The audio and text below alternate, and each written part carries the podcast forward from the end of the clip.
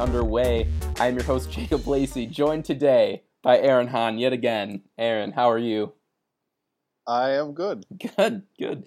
I got a new computer, so uh, hopefully we won't have as many technical difficulties as we've been having. But if tonight is any proof, we already have had a ton. So I don't know. Uh, David is not joining us again this week. Uh, he he actually has come down with a case of the bronchitis. So David, hopefully you get better. Hopefully we'll see you again next week. But he did actually send me a list of his seen movies of the week and his casting choices. So um, we'll be able to go along with that.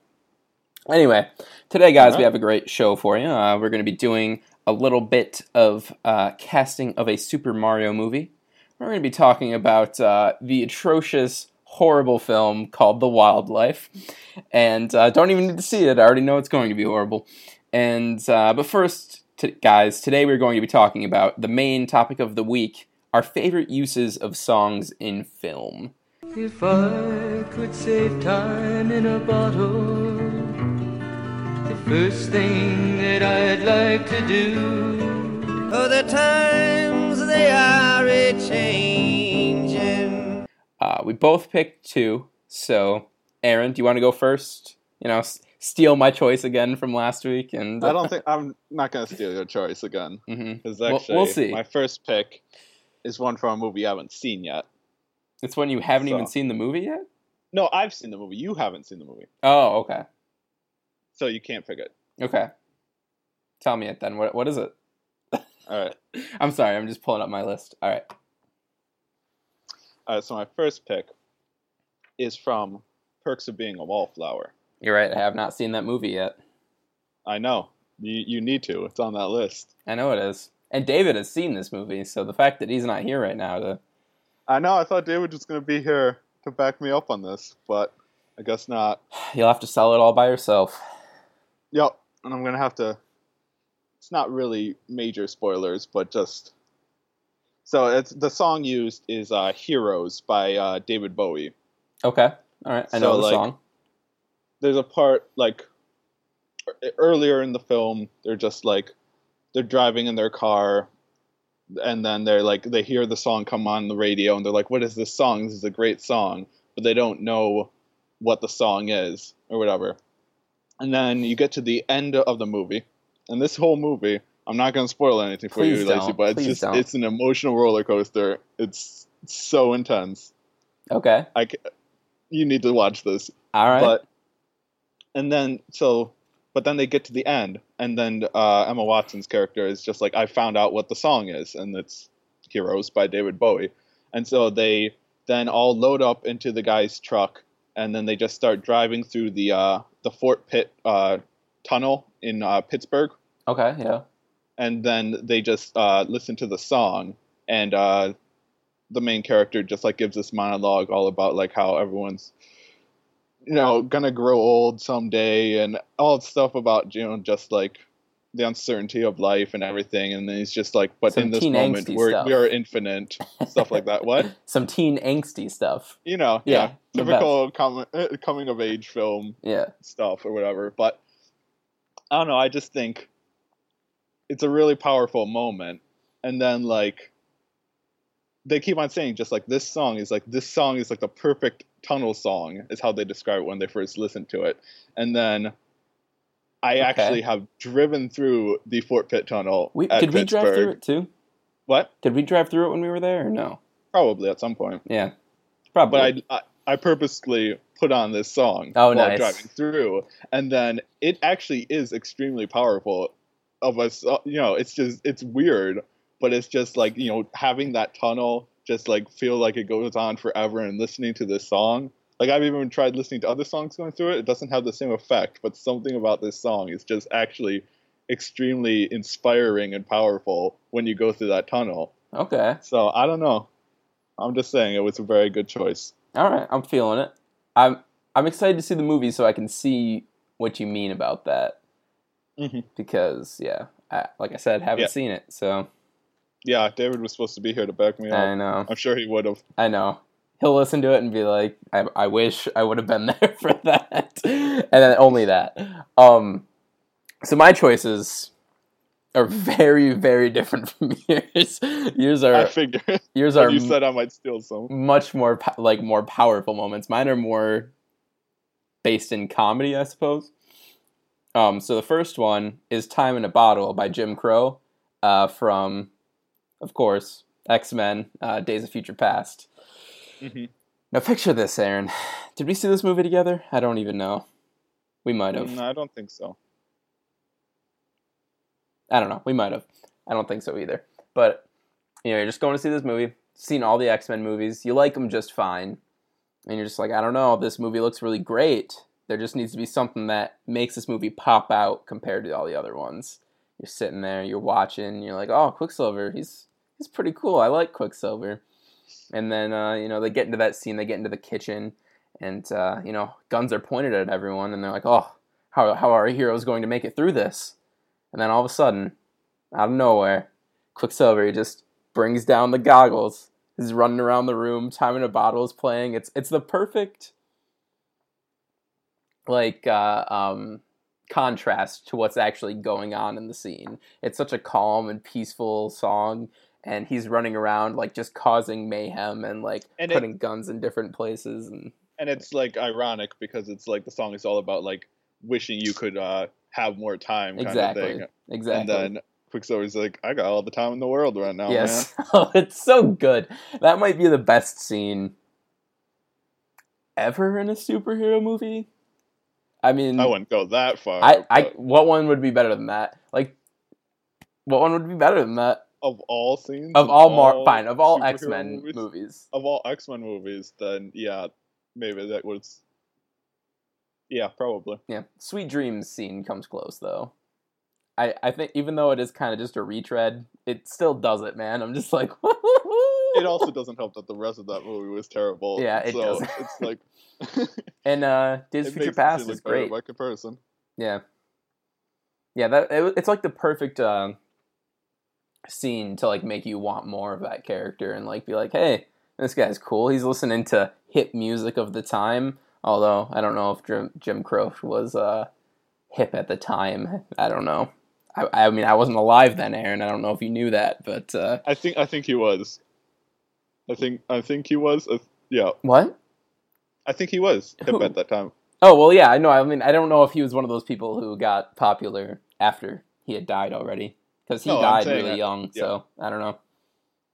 All right, No, I'm pretty sure he was hip at that time. all right, Just good, good. basing off of stuff I might have heard from my parents at some point that I'm not sure if I actually heard or if I'm just making up right now. But Well, I'll take your word for it.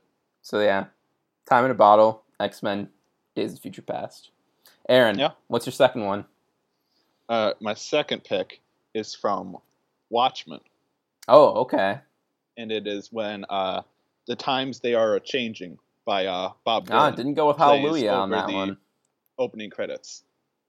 Okay, yeah, I can see So I think it just first off, it's a great song, but then Yeah. just I think it's like the perfect fit because you know it's like the opening montage is showing, you know, just like what exactly happened in this world that like caused uh went from being like these regular superheroes we know and love kind of stuff like how they would used to fit into those roles and like what happened that forced them out of it that like ostracized them in society and turned them into these like other you know more like pathetic or uh Anti-heroes of sort. anti-hero kind of stuff like that and but it also also acts like uh the times there are changing as in like it's showing also the alternate history of the Watchmen timeline. You know, like how Dr. Manhattan comes and just like conquers Vietnam basically single handedly and all this other stuff that creates an alternate history. So I just think, you know, it's the perfect fit. Yeah, and it's just I agree. and it's accompanies such a great uh sequence. Just obviously Zack Snyder, while he might not be the best storyteller, I was just gonna mention. can make uh, great visuals. yes, he can. Yes. So since that's basically just like a series of like still images kind of thing, it's actually like really beautiful, Okay. and it's a good song to accompany it. Now, Aaron, this is a question I've been asking myself recently. Watchmen, best Zack Snyder film? Yes, I would have to sure. say so too. definitely. I mean, I like Man of Steel. Yeah, but It's not like he has I any don't like one standout great film. I think Watchmen's a fine film. I think Man of Steel is a good think film. with Watchmen, I'm more forgiving of its flaws, just because just like the graphic novel is so good. Even though most of its flaws are when it strays from the graphic novel, I suppose. Okay. Yeah, I haven't read the graphic novel, so I don't really know too much about that. Well, I might have to now that DC's decided, hey, we want them to be a part of this now. yeah. Mm, yeah.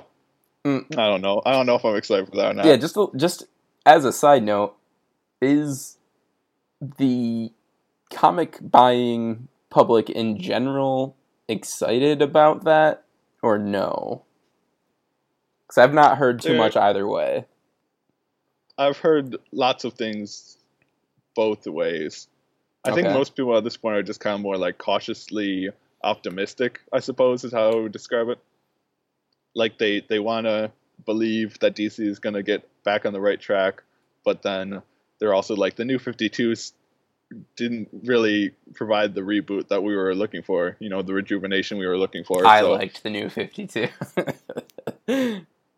it had some solid titles. It's just also a lot of terrible choices. like what?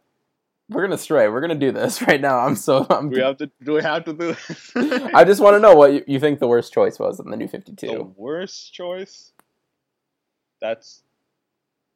I don't know if I could pick a worst choice off the top of my head. Well then. All right. anyway, uh now it'll be my second pick, and I have to bring it up again because I always I never remember this guy's last name. Okay. So this is from a film we talked about last week. Um actually in a scene we talked about last week, but I got to bring it up again because it is one of the best choices. Um, it's "You're the Voice" by John Farnham in the movie Hot Oh. Rod. so we kind of just touched on this scene last week, but now I kind of want to delve into why this is such a uh, a great choice. And Hot Rod has a lot of great choices for songs. I think that whole soundtrack is really great. Um, It is, yes. especially his uh, angry punch dance song in the woods. Uh, Mhm. it's really great as well. But um, you're the voice. It's this overly inspirational, ex- like heartstring tugging song that was made before the movie. So this was a real song that someone made in their life. And after watching the scene, you will never take the song seriously again. Uh, but The scene just makes it so much more inspiring. I'm like, let's go out there, let's jump a giant ramp, and then also smash windows and steal TVs and stuff. Yep. You know? Yeah. So what happens in the scene is Rod. He's he's walking down the the street, and you know his crew starts walking next to him. Like yeah, they're walking down. The song's playing. It's all slow motion. Then all of a sudden, his neighbors start walking behind him, and then more people. It just becomes a giant cavalcade of human beings walking down the street towards the jump site. And uh, you know, everyone somehow knows this song that probably none of them had ever heard before and uh, Rod and the crew are looking around like what what is happening what is what is this and then I'm not sure exactly what it is that sets it up oh yeah it's um some guy picks up like a rock and throws it through a electronics store window and then grabs yeah, a TV like that. and then a riot just breaks out like one of the more violent like riots that you could probably put in a PG-13 movie like all of a sudden there's a SWAT team there and people are making out on top of cars and smashing windows open and Rod and the crew are running away and it's just but the swell of music up into that point of chaos is just so outstanding. It's one of the great points of that movie that for when I show people this movie, because I'm always like, have you seen Hot Rod? We need to watch Hot Rod. Let's watch Hot Rod. Uh, it's uh it's always great to watch people's reactions during that scene because it's something so out of left field and out of nowhere and uh, I think it just really encompasses the tone of the film overall. Yeah. All right. Well, those are our uh, favorite songs in film. I think we can come back to this one at some point? Because I, I still have a lot more that I would like to talk about. I did too. I had at least like three uh, different possibilities written down All right. right here, Cool. just in case. So we'll come back to this one eventually, guys. Anyway, until then, though, uh, Aaron, there was a little bit of news this past week, and uh, I feel like you might want to rant about it. So That's your home! Are you too good for your home? Answer me! And I want to look him straight in the eye, and I want to tell him what a cheap, lying, no good, rotten. You're the devil! No, you go to hell! While you're there, why don't you grab me a juice box? I award you no points, and may God have mercy on your soul. All right, so uh, I forgot. I forgot I was gonna do a rant this week, Aaron, but yeah, there's some Transformers Five news. There was some Transformers Five news, and it it was uh that uh, I let me pull up his name. Okay, Uh, Liam Garrigan Liam Garrigan is going Okay, to play King Arthur in the film. yeah. Yeah, Now that's that's not so bad, Aaron. I it mean, doesn't sound so bad at first. no, not bad at all. then you just think about it and it's just how lazy can this series get That, now tell him why it's off- lazy. Okay, all right. first off the whole uh, secret item from earth's past is actually a cybertronian weapon Yes. it's being recycled yet again with excalibur Mm-hmm. We did that in two. We did that in three. We did that in four, kind of. I'm pretty sure. I don't. I tried to forget four. I don't think that dino, happened. In The. Dinobots had been on Earth for a while. Oh, they're yeah. Because as we all remember, Optimus Prime, he does things with the dinosaur. But I think the worst part about this news is that the guy they cast, Liam Garrigan, the guy they cast is King Arthur, with the guy who just played King Arthur on Once Upon a Time. yep. It's like they're like, oh, we need a new King Arthur for this role, but they they're just like, oh, here's the guy. He's playing King Arthur already. Why don't we just get him? like, how little effort can you put into this movie? Oh my god, is Michael Bay directing again? Did we find Yeah. out that? Okay, yeah. It just sounds like a Michael Bay move. He likes Remember to reuse. the fourth film when he forgot to fill in some of like the green screen effects no, because he just didn't care at all? Well, you should look it up because he did.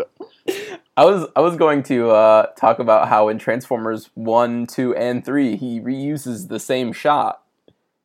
Like he uses it three times in Transformers one, the same shot from Transformers one and Transformers two two times, and then Transformers three I think he uses it again. Where I'm just like, it's not even a complicated shot. I don't know why you're doing this. And then have you seen the like the side by side of clips from the island and Transformers one?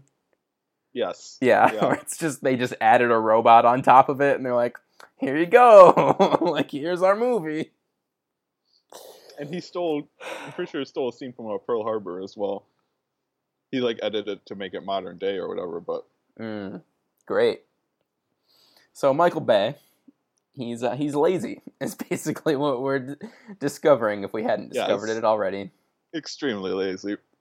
And this is just might be the laziest thing yet, in my opinion. I I have to agree with you. When you sent me that, I'm like, man, this can't be true, right? Looked it up more. I'm like, oh my god, this this is legitimate. They just don't care anymore. so I think that was pretty clear with uh, number four.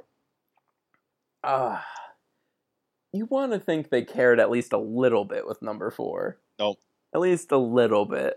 No, they cared a little bit with two and three, but four they just did not at all. You, think can they didn't tell. care with one either? They definitely cared with one, but Okay, I'm, I'm understanding what you're didn't saying make now. a good movie. No, no. So yeah, but yeah, won't be seeing this one in theaters. I'll see it on DVD. yes, you will. Yes, you will. I, I'll see it on DVD. nope. I, I'm calling it I'm right now. si- I'm not paying money for this. Aaron Hahn, remember when, whenever Transformers 4 came out, we were getting like updates about it or whatever, and we're talking. We were like talking at school over. I'm like, the Dinobots are going to be in this. This might actually be a good movie. Like I have faith in them to do this. You said it too. You said you had faith in them to do it right at that point. No, I never said I had faith in them to do it right. I said I was excited to see the Dinobots. Okay, fine. Either way, There's a clear. they're difference. gonna they're gonna do something in the five that you're gonna be like, now I gotta go see it. Nope. There's nothing they can do after four to get me to pay money to Nothing. see this. Nothing at all. Nothing at all. What if they like bring Shia LaBeouf in and murder him in the first five minutes? Then I'll look forward to seeing that on DVD. All right. Well then, let's move on to the um, upcoming movies of the week. You saved everyone. People call you a hero. I don't feel like a hero. Aaron, it's it's sort of a big week, I guess. Uh, Not really. I mean, like big week in terms big of weekend, yeah. number of movies, but not really.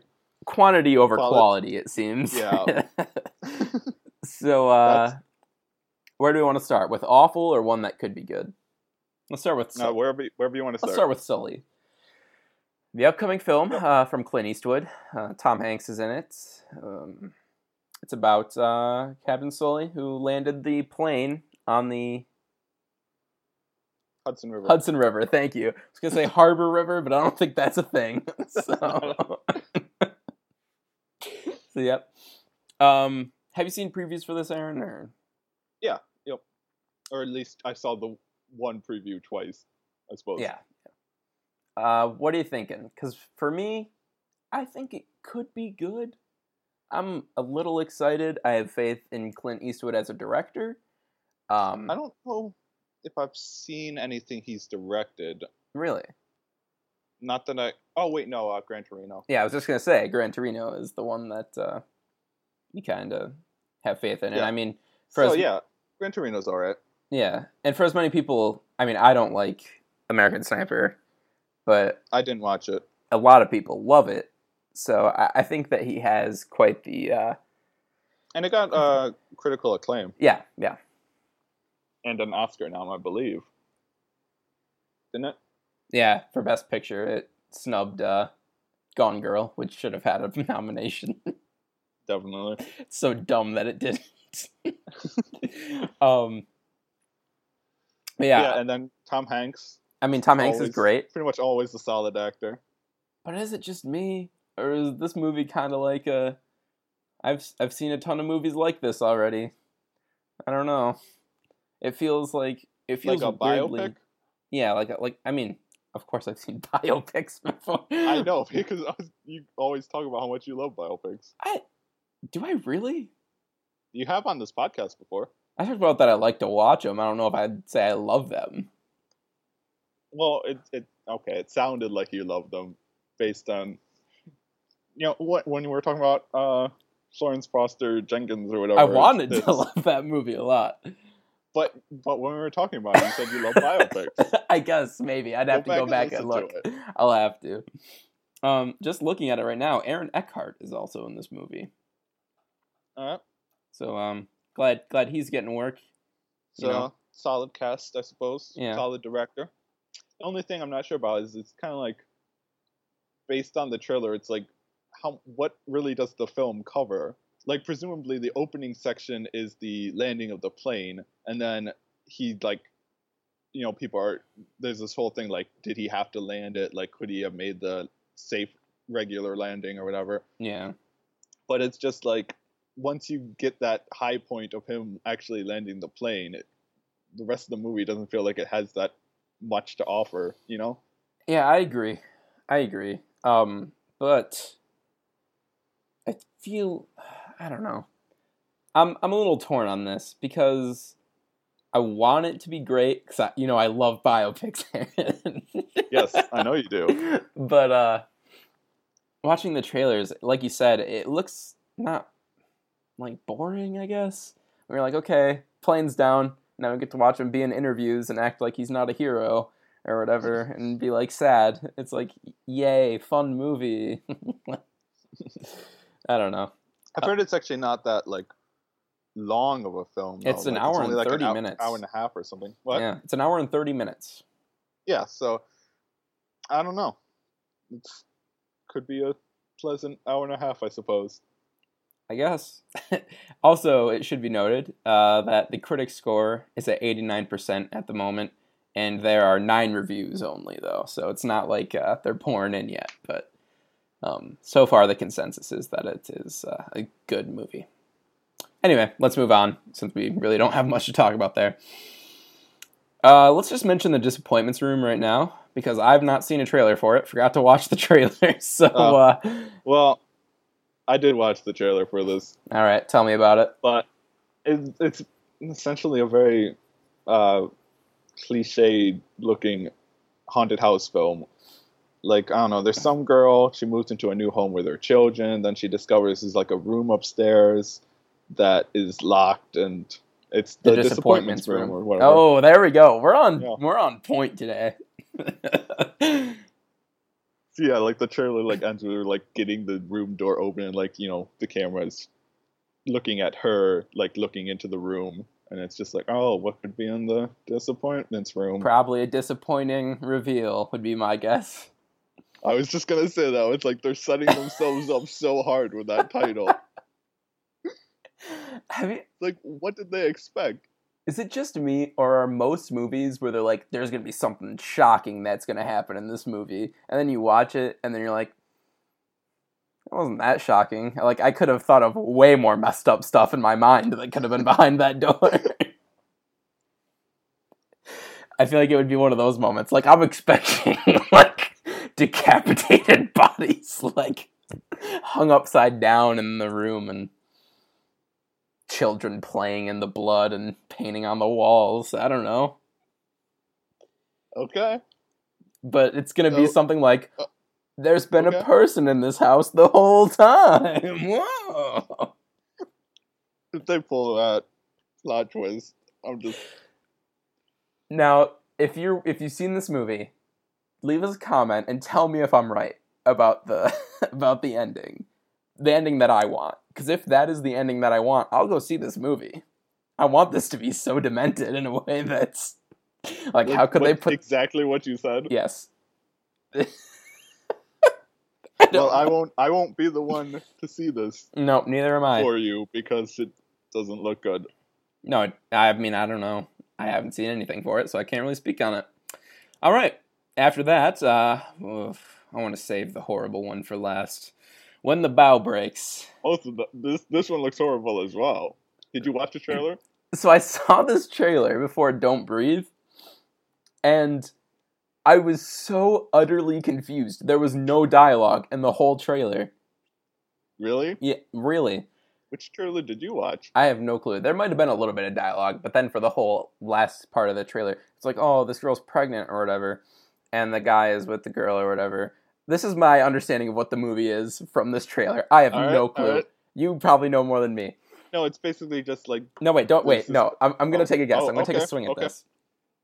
so, it's a dad, a mom, and a daughter, and the mom gets pregnant with another kid, but the daughter's jealous. She wants it to be her kid, so she breaks in, tries to kill the mom, and the dad is just on the side, like, "What is my life?" That's basically what I got from this trailer. Am I right? close, but it's that the couple has a surrogate for their baby, and then the surrogate mother wants to kill the dude's wife and replace her, basically. Ah, so not the daughter. No. I No. was so confused. Where did you get daughter from? I don't know. She looked younger than the other one. So- Well, she is younger, but that doesn't make her their daughter. I don't know. I was so confused because I missed the beginning too. Because I was talking to Caroline about something, and I was like, "Oh, I don't know." I'm like, "All right, what did I miss here? No, no, mm, no. Okay, You weird. didn't miss much. You- Weird you choice. didn't miss anything at all. I mean, it didn't look good. It looked. uh it's essentially the same plot as. Did you hear about like that Lifetime original movie that Will Ferrell and Kristen Wiig made? No. Yeah, they they made like a secret Lifetime original movie, like the, the like they made it in secret. It got leaked when it wasn't supposed to, but they made it in secret, and it was supposed to just like spring up on everyone. But yeah, they made it's it was like this thing that was like not quite a parody. Like they were like playing it straight, but it was also supposed to be like mocking how ridiculously dumb Lifetime original movies are. I don't know. I didn't actually watch it. I need to watch this.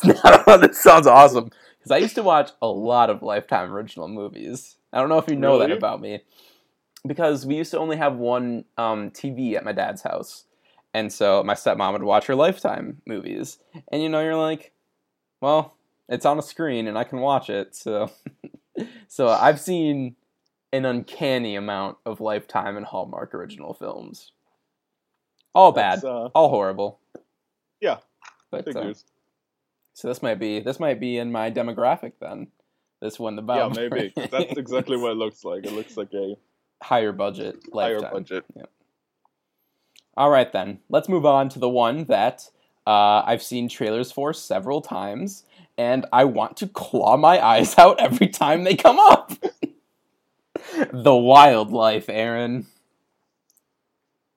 Indeed. The wildlife.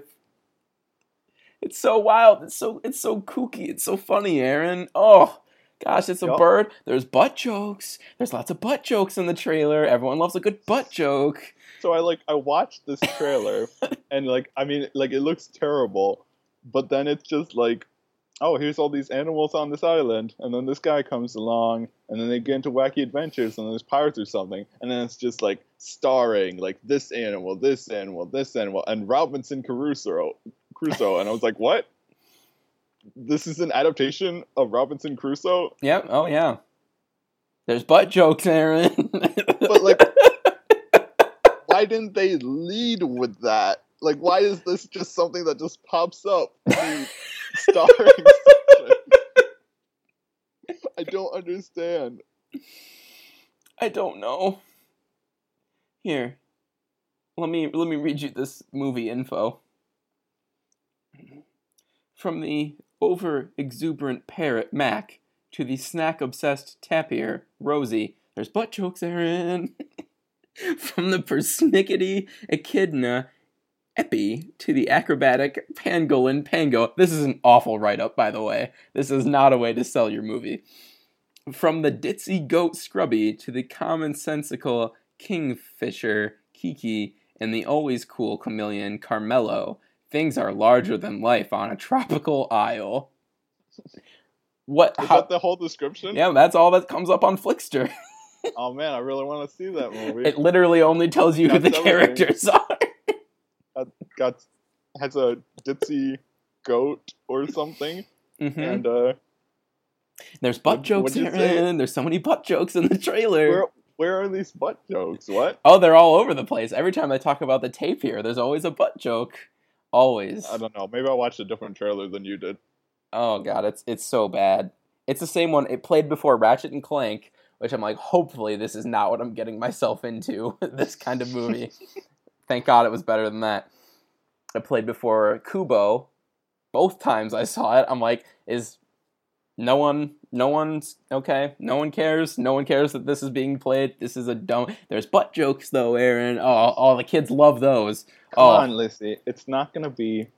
It can't possibly be any worse than Norm of the North. So, What is Norm of the possibly North? Be the worst animated movie to come out this year. that was a movie that came out this year. This came, that came out in January. Did you not see trailers I, for that? I have no clue what that is. You gotta look this up because you'll hate it even more than the wildlife.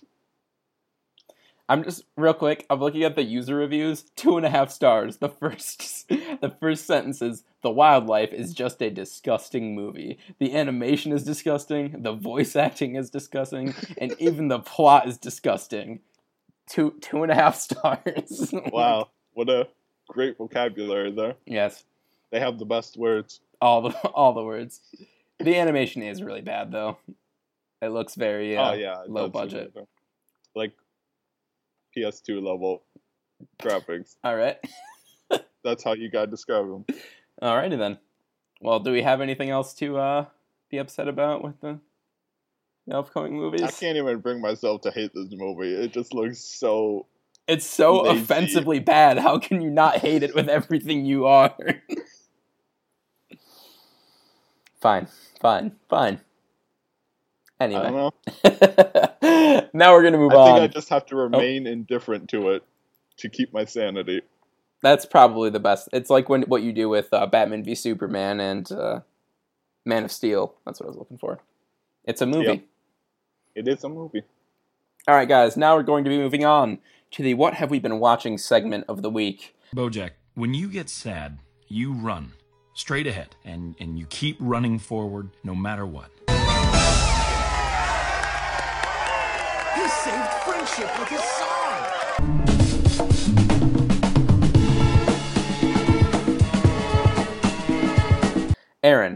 David has sent us his list of what he's watched. Do you want to go through that through first? David's first. All right. Here we go. What did I watch? By David Becker. Is this an essay? I know it's not. We love you, David. Please come back. Always sunny. His description is classic. Agreed. Next, Finding Dory was good, but not as good as Finding Nemo. I, I agree So with you on that. I don't think it's that great though. I've I went back to like I really liked it, and then I'm back down to like I did not like that movie. I've I've done the full range of emotions on it. I feel like I'm the only person who has not seen this movie yet. It came out Just for like- this weekend. Yeah, like they added more it. theaters for Labor Day, but They did that at this for, point, I'm just going for the DVD. Well, yeah, might as well. It's not worth spending theater money on anyway. Yep. I'm gonna lower your expectations so much that when you see it, you're gonna be like, "This was the greatest film I've ever seen in my life." All right. Next, he says, "The Mechanic." Normal oh, Jason Oh, okay. Statham action flick. I think he means the original. What? I What think do he say? he says normal Jason Statham action flick, and then What do you mean? No, like normal, as in just like it's, you know, just like all the rest. no, yeah, I I know, think- but I just think like- I think he's talking about the original. The original mechanic. Yeah, I don't think he's talking Yeah. about the new one. So Oh yeah, I just want, I just, whoa, calm down. I'm just, I thought that was self-explanatory, but it probably was. when you said the mechanic, but yeah, I guess he said Okay. he, wa- he wanted he said he wanted to check it out when we were talking about uh, Resurrection. I don't know. Two weeks in ago now. Wow. And then he said he has this show that I've never heard of. Married at First Sight. I forgot how much I hated reality television. I don't know why my family is obsessed with this show. Well, I'm right with you there, David, yeah, about um, we're, we're hating reality TV, but my family's not obsessed with it, so no. We, I've never seen. stand with you in solidarity in your hatred for this show. This show does sound terrible, though. I- Just what is based it? on the title, I'm just gonna assume what the concept is, and I hate it. They get married the first time they see each other, but not really Yeah, because but reality not television because is it's fake. reality TV. But that doesn't make it good anyway. No. And now we're gonna end on the final one that it was at the beginning of the list, but I wanted to uh, leave it at the end because we convinced him to watch something. Aaron, Oh, okay. BoJack Horseman. Oh, nice. He says oddly satisfying and interesting to watch. Just wait, just wait, David. You'll become an empty Does, does pit. say uh, how far into it he is? Uh, last time he texted me, he said he saw the episode where uh, Diane and Mr. Peanut Butter get engaged. Okay, so yeah, that's like right when it just like really gets good. Yeah, yeah. So he, he's he's getting there, and I'm But he's not right to you know just like the soul crushing, depressing, emotional stuff yet. oh my god. Uh, you know, I was thinking more on episode episode season three, and man, th- again, the thing that they want to be soul crushing isn't that soul crushing, but the thing before it just oh my god tears you up. Oh yeah, yeah, I know Oh, what you're talking about. So bad. All right. So that's it. That's uh, David's. Aaron, would you like to go now? I can, I All suppose. right. Cool. Because the mine is very short, so we'll just end on that. Oh, okay. So I'm gonna start with the TV I watched. First, I watched uh, Wet Hot American Summer: First Day of Camp. Yes. I love. seen it? I love it so much. How, did you watch all of it? Yes, I'll, I watched all of it. Okay, good, good. So we can talk like- about spoilers. Then it's been out for a few years. Yeah, it's been out for a while, but like my brother just showed me the movie like earlier this summer or whatever, and I was The movie's fine. I don't know, it was okay. Like I could, there were funny parts, but then it was also just kind of like I understand where like the critics were coming from with like it's trying to do an over the top parody of something that's already over the top, so it doesn't really quite work, kind of thing. Yeah. So I don't know. I thought it was okay, but then I watched the show anyway, and I was just like, the show was great. it's so perfect. I'm so glad you like it because it, it is very much hot rod type humor. If I had to describe Yes. it in any way, I, you could talk about it first. You can talk. I mean, since you watched it more recently. I mean, I just, I think just you know the whole having the actors reprise their roles, like what, was it, fifteen years later or more? Yeah, it would have been like 14, 15 years. Even even though it's a prequel, it's like I don't know. That just definitely got me. How old they are compared to the other kids is just. That was fantastic, and then just Oh my god! I don't know. I gotta Oh, bring up man, the cast on that one real quick. You got Paul Rudd. Mhm. You got Amy Poehler. You got uh, Elizabeth Banks. You got Bradley Cooper. You got uh, Jon Hamm. Yes, Jon. Hamm. Oh my god, Jon Hamm is great too. Oh, I love that part. Just like when he's like, the Falcon was secretly working for us the whole time. It's just like, wait, then why did you kill my friend? I have an explanation. It's just Oh such a perfect, you know, parody of just like this whole secret twist alliances. I, I loved it. It was just great. All right, so we got Michael Show Show Walter as well as uh, Coop. Uh, Mhm. Elizabeth Banks. I don't know who that is. Who? G- Janeane Janeane Car- Garofalo. She played Beth. I don't remember who Beth was. I don't remember either. Anyway, Christopher Meloni um, as the chef guy, Michael Ian Black, Mhm. Molly Shannon, um, the guy from Brooklyn Nine Nine, Joe Lo Tru- Truglio, and uh, God, who who plays? Why can't I remember his name? It's James Marsden, right? Who is? No, who? No, it's the guy who plays Captain Kirk. Who plays Captain Kirk? Oh, Chris Pine. Yeah, Chris Pine. Yeah. Oh yeah, I was doing. That is my favorite joke in the whole show, where he's like playing that guitar solo and they just murder him on top. That whole last episode was great. Just like uh, when they're like they're fighting the opposing camp, and then they're just like the guy like throws the frisbee and it like knocks the guy's feet out from under him and everything. But then like the uh, the army comes in and they're like. You know, attack the arm, and They like throw the frisbee and it just like casually bounces off the tank or whatever. It's just like I don't. It's perfect. that show was great. I I don't know if they could ever do it again, but I want Netflix to make a second season or They something. are. They're making one. Oh. It's uh, going to be actually a sequel to the film this time. It's going to be oh, okay. the uh, Wet Hot American Summer 10 years later. Oh my god. this is going to be amazing. Comes out next year. Well, that's exciting. Yeah. I really loved that show. Thank you for reminding me of it because I watched that when it came out and haven't really thought much about it since. I'm gonna have to give Mhm. that a rewatch. I Alright. might have to give the movie a rewatch now because I was like, I With don't know, I, was indifferent to the movie, but then just the show was just hilarious. Yeah. Anyway, what else you got? What's next? Uh, the other TV show I started watching this week was Mad Men Oh, right. because I'm back in school and I'm actually taking a course this semester on the show. Right. So So, how are you liking So- it so far? I'm about a little over halfway through the first season, and it's pretty good.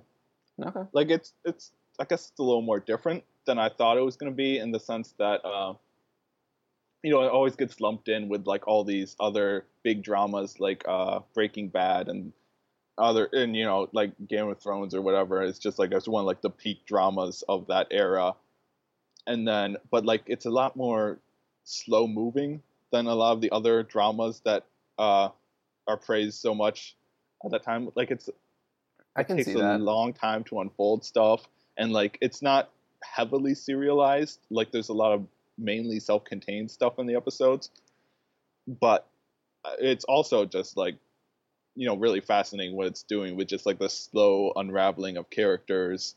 You know, just just like uh like when you get to that point like halfway through the season it's like it slowly introduces these characters but then also just like subverts what you thought you knew about them and everything and it's really fascinating really interesting Okay. and the period period setting is obviously you know very well done That's stuff you know- I like. I like me some period pieces. That I can get behind. Yeah, i mean it's just like so insane to just like see people just you know smoking like casually. constantly, just like- yeah. all the time just like pregnant women smoking and i don't know it's it's definitely very interesting very good All right. Good. Good. So I, I don't know if I would call it one of the best dramas of all time yet. You're not there. You're not I'm like only- deep though. What? You're like not deep into it yet. Though. That's what I'm saying. Oh, okay. That's because I'm only at the season one mark. Okay. Like even Breaking Bad didn't like become one of the best shows ever until like season four is when you realize that. Like no, like end of season three, you realize this is one of the best shows of all time. okay. So we'll have to wait and see. But I'm gonna be going through that slower than usual because the course lasts all semester and I'm not gonna Right. be watching ahead. AMC. That's an AMC show, right? Yep. Okay. All right. Anything else? Right. Yes. So now I'm moving on to my films. Ah, okay. I see how you did it. Yeah. Very I structure sneaky. things. Very organized person on occasions. That Same here. and any occasion that doesn't normally require any amount of responsibility, I'll be responsible for. But things I need to be responsible for, I won't be. Nope, I never will That's be. for either. much my life. But anyway, the, so one film I watched this week was uh, Elvis and Nixon, which is a film that came out earlier this year. Yes. They just put it on Amazon Prime. okay. he got Kevin Spacey All right. as Nixon and Michael Shannon as Elvis. So Michael Shannon's Interesting. very interesting Elvis because it's like he's definitely not someone you would normally think of for that role, but No, then just like when you watch him in it, it's like you can totally see it. Like he does a surprisingly good job. Okay. And then so I don't know, it's like it's an all right film, but just like those two actors who are just like tremendous character actors are, you know, they're they make it worth watching because they're just awesome in it. All right. Then, guess what I watched this week, Lacey? What'd you what I promised I was going to watch The Nice at the end Guys. of last week, and it was The Nice Guys. Yes. Yes, Aaron. Please don't. Please don't ruin this for me. How'd you feel? Oh, by by saying that I hated it and it was awful. no, I'm joking. All right. I was a little worried for a minute. You're I'm like no, you're, no, I, you're letting this joke hang for a long time. I don't know. no. Actually, very good. Probably, Mm-hmm. I think it ended up cracking my top five Good for the year. Good. But just so good. Just, Yes. You know, Uh, yes, it is. It is. I oh. Did you laugh the whole time? I mean, how could you not? But I I did laugh the whole time. it's so hard. I want to talk about spoilery things, but I can't.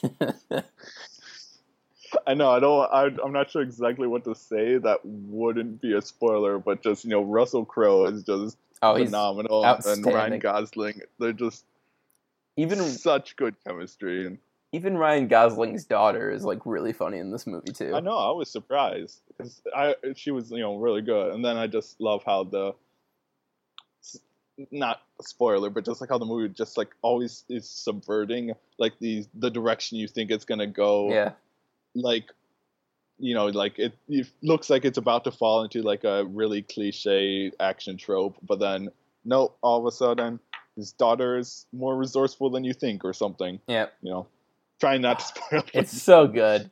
That's not a spoiler. You're good. I also think there's just a really good uh, use of physical comedy in this, um, Mhm. especially a couple um, dead body jokes, I guess would be the best way to say it without spoiling. One I'm not sure if I know what you mean. one containing so- a roof and the other a fence and a table. If you know what I'm talking about. Oh, okay, yes. Just some great moments there. Um, I really don't want to spoil it, so we should probably uh probably But also, now that you mentioned the physical comedy, just one scene. It was in the trailers though, but this scene just still makes me laugh. Is the scene where just like Russell Crowe approaches Ryan Oh, Gosling in the bathroom. and he's just, Oh, that's not even the one I thought you were gonna say. I thought you were gonna say when they're um at the bar, they're interviewing the guy, and like, "We can do this the easy way or the hard way." And then like all of a sudden he grabs his tie and pulls his head down onto the bar, and you're like, "Oh, okay, interesting." like, we can do it the easy way or the we're currently doing it the yeah. Oh, that's what it is. Yeah. Yeah. Ah, good film. Very good film. Number two this year, maybe. I'm still debating on where another film should go, but we'll get there.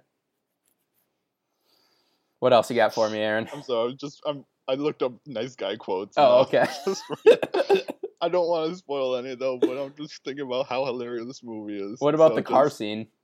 What? What the car scene? Um, Which car The scene? the night car scene, where they're driving and you know he's tired. Oh, Oh, we should. We need to. anyway. We need to move on. We're gonna we spoil need this. to move on, but yeah, watch this film. yes, It deserved so much more attention than it got. it really did. I really wish it would have made more because I want a sequel. I need a sequel. me too. Me too. When it, it won't, we'll never get one. We'll never it's not get a gonna sequel. happen. We'll always, Anyway. we'll always have the nice guys. You know what else I watched this week though? What'd you get? What what what you got for me? I don't know what I'm saying. The pop star. Pop Star. Yeah. Never stop. Never stopping. You've seen some great films this week. They finally came out on a rental, or I'm not sure if they're both on DVD yet, but I don't think Popstar's out yet. I think it comes out this week on Blu-ray, so I'll have to get it. All right. So what what'd you think of Popstar then? it was hilarious. Yes. Like, I I wouldn't put it on the same level as Hot Rod. no, I don't think I don't think it was quite as good as Hot Rod, but I don't think it was ever going to be. no. I, I, again, But- it was that expectations sort of thing that uh, you had to fight. But you know, just ah, so many great parts. Just the perfect parody of you know just that celebrity culture and everything. Those just like those the whole- concert movies and stuff. yeah, yeah. everything about it. Just It's again, it's another movie that we really can't spoil yet. It's so, new. fun thing, yes. But you know, just stuff like uh the TMZ parody Oh, with Will Arnett. yes! It's just Yes. That He like keeps on pulling out like the different that cracked me up consistently. Every time they used that gag, I was down for that. Um, now what about uh, one of my favorite jokes of the movie that I'm not going to spoil, but I think it needed the movie needed to be more of this, but it never was.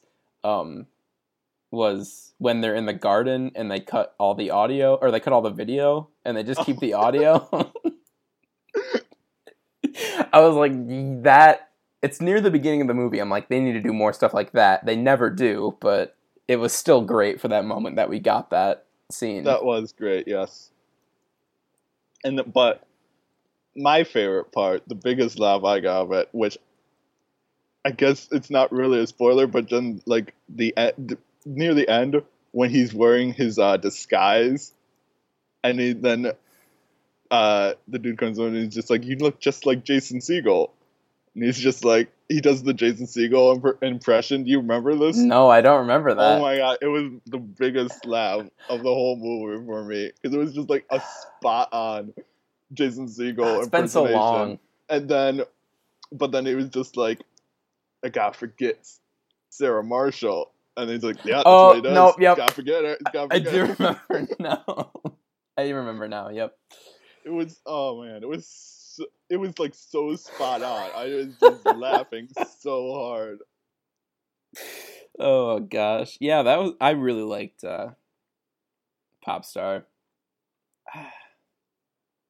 I, just think really wish it could have been more than it was. I think for me it was just kind of like it felt like a bit too long, even though it was only like an hour and a half. I It almost felt like once they get to the climax, it feels like it goes on for like you know like five or ten more minutes than it really should have. Like it feels like they had an easy way to cut it shorter, but then didn't take it. hmm But and then maybe they could have just filled in that time with like some more absurd, out there, random jokes like Hot Rod had. Yeah. I I, I guess this one, this movie was more structured. I yeah, guess. there's an actual structure to this film. like, they tried harder to make it an actual solid film as opposed to just uh you know just like assortment of random yeah, yeah. off segments you know I will say, I think the payoff in this movie is extremely great. It's one of the gr- it's one of the best comedy payoffs I think I've seen in a while, since probably Trainwreck, which I think has a great comedy payoff, but apparently you don't I agree. i still don't like that film Oh, But- Trainwreck is so good. But uh, you know, you know what I'm talking about—the incredible thoughts scene. yeah, it's yes outstanding.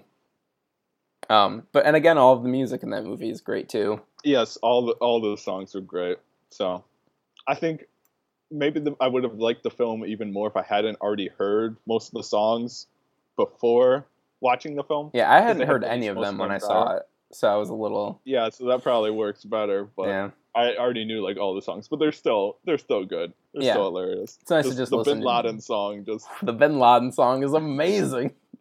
I like the Mona Lisa one better though. I think. I love what they did with the Mona Lisa song though, with the scene with Seal. Yeah, That's that whole scene actually. Oh gosh. that's how I got these scars. Wolves? yeah, wolves. See Pop So Star. good. See Pop Star if you haven't yet. It's yes, watch Nice. Guys and Pop Star. Yes. Is that all you got? mo- moving on. Oh, okay. You got more. Awesome. Well, just one more thing to mention because I watched a lot. I watched quite a few more movies this week, but I can't Oh. mention them. Of course. because they are part of a secret project upcoming for my blog. So, just a little tease there's going to be a big project coming up in October. And since it's October, you can probably guess what kind of movies I'll be looking at. But just look forward to that on my blog. This Glover blog name is already taken.tumblr.com. I can guarantee everyone listening will, if you're listening to this, I can guarantee that you should be excited about this. This is going to be awesome. I can already I tell. gave I've been giving Lacey like tiny little hints Yes. that like they don't reveal what the films are, but they reveal. I know what one of them is, at least. I've sat through, in a sense. So, uh, But yeah, yeah. just look forward to that. I know I am. I know I am, Aaron. All right, is it my turn now? Yes. All right, so I'm gonna name my my little short ones first before I name the big film I saw. Um, watched The Office just a little. You know, sister was watching The Office. You know, she was leaving for college soon. I'm like, uh, you know, I got to spend time with her before she leaves, and we're watching The Office, and my God, I forget how funny that show is every time. I'm like, "Ah, I don't really want to watch this, and get sucked in ten episodes later. I'm like, oh God. Uh, watched. Watched. I know what you mean, though. I know what you mean. Like my brother was watching The Office, something like this somewhere, and I was just like, I forgot how funny the show was. It was really actually is. really good. especially like seasons three and four. Those are like I think the highlight of the show. Um, and that's what Mm-hmm. We were watching too.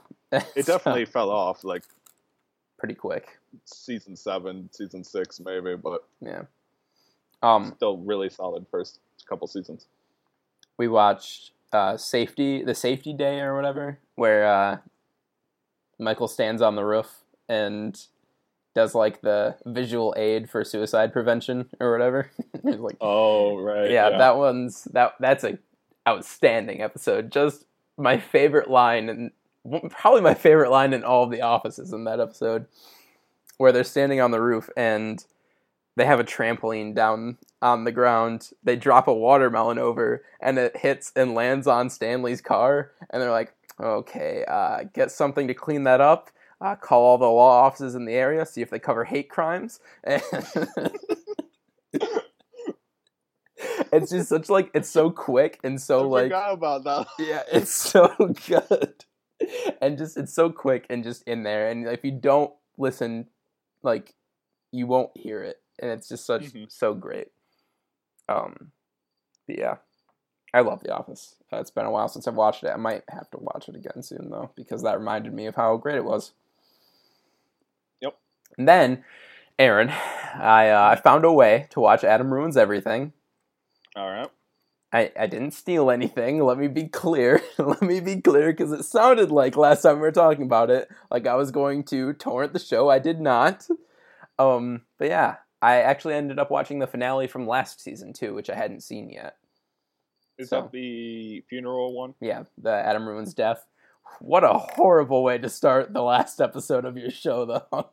it just goes on this long That thing. That's great. I mean, it's it is great, but it's so depressing, like right out the gate. Um, but yeah, that was great, and I really liked the first episode of season two. Like you said last week, it does feel very um, Familiar? yeah, like I've known this stuff. I mean, if you know about movies at all, you probably know some of the stuff. Um, but the thing I didn't know was about the ratings system, where like different uses of a word will get you different ratings.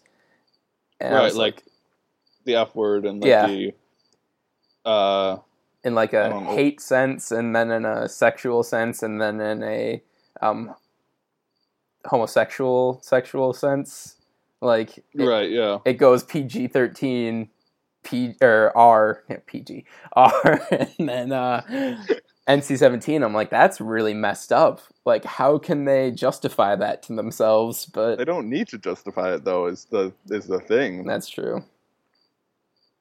Ah, just made me sad. That's the problem with that show. It makes me really sad, but also I learn things and it's funny sometimes. So I'm like, oh, So did you also watch the football episode then? I did. I really liked the football episode. Actually, I didn't know any of that stuff already, and it was uh, it's interesting. Yeah, I, I think I I knew some of that stuff. Like they were uh, they obviously touched on like the whole concussion issue and stuff, but then yes, they're like this is much bigger than people even realize kind of thing. And I was like, oh, okay. Yeah, like I knew that people got concussions or whatever, but then they're like, "Hey, every tackle in football ever is going to mess them up." I'm like, "Oh, not even the big ones? Oh my god!" Like- and they have that great point in the episode where it's like, "Hey, adults can choose for themselves, but kids can't. Like, you're ruining your kids. like, what are you doing?" I'll never support you know, especially when it's like the little Mhm. little kids, like the whatever Friday Night Tykes, I think is the name of the show or whatever. Is that a thing? what about like what? Is that a thing? That's a- that, that's that's a real show. thing? Oh god. That's a show about like a little kids football team. And I, every time I watch it, I'm just like, this is just like morally reprehensible. you know, just like I can't stand for this. Oh my god. All right then. I didn't even know that was a thing. Yep. But yeah. The more you know. and it, yes. Um, Monday nights. Adam ruins everything, right? Tuesdays. Tuesdays. Okay. So I will have to watch the uh, next one. Do we know what it is yet? You could probably find out online. Yeah. I don't know. I didn't catch the end thing where it was like, "Hey, next week Adam ruins something." Oh, I didn't see that because I watched it online. Yeah, same. All right. Well, anyway, moving on from Adam Ruins Everything uh, to the film that I saw this week. I saw Don't Breathe. Mentioned it a little bit earlier on the podcast. Um, I Oh yeah, you did. I guess I Yeah. didn't pick up on that. That you had that you saw this film. yes, I liked it as much as you can like a film that is horribly, horribly disturbing in multiple ways. like, What do you mean by multiple ways? just I don't want to spoil it, but multiple ways. All right. Yeah, don't spoil it because I'm definitely. It's definitely a movie I will want to watch. I'm I don't know debating. if I'll get to it in theaters, but Yeah. I'm debating whether it like where it is in my list of films. It might be top 5, but I need to think about it more. Cuz there are things I liked about the movie. Actually, most of it I liked. There were only a few complaints, but it, again, I only really liked it. I don't know that I would say I loved the movie or anything cuz it's just such like a hard movie to watch, I guess. For I, multiple yeah, reasons. I mean, I get what you, I get what you mean. I get what you're saying. Um, I will say it's the best horror film I've seen this year. Um, It's because you haven't watched The Witch yet. I haven't Come watched, on. but it might be better than The Witch. You don't know. You haven't seen it. Yeah, That's true, but I doubt it because The Witch is still my number two. Yeah, I do need to watch The Witch. I, I might rent it. I found out you can rent movies on PlayStation and PS3. Yep. So I had no clue. So I'm just gonna rent movies on there now all the time. How did I not know this? I Um, don't know.